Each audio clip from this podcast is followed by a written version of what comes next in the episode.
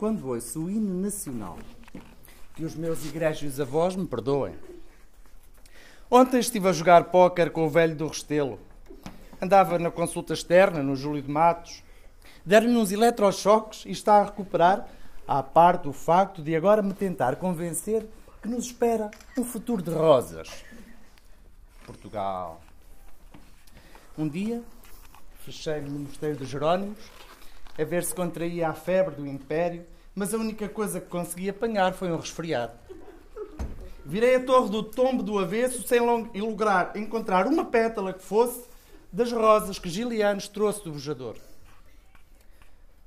Portugal. Vou contar-te uma história que nunca contei a ninguém. Sabes? Estou loucamente apaixonado por ti. Pergunto a mim mesmo como me pude eu apaixonar por um velho decrépito, idiota como tu, mas que tem o coração doce, ainda mais doce que os pastéis de Tentugal.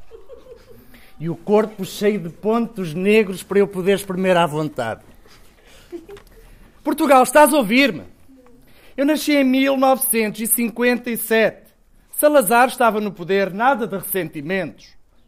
O meu irmão esteve na guerra. Eu tenho amigos que emigraram. Nada de ressentimentos. Um dia bebi vinagre. Nada de ressentimentos. Portugal.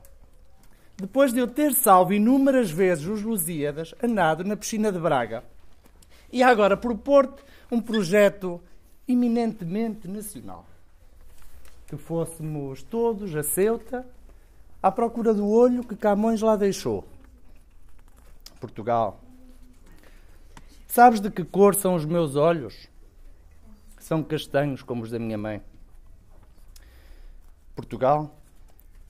Gostava de, de te beijar muito apaixonadamente na boca. Jorge Sousa Braga.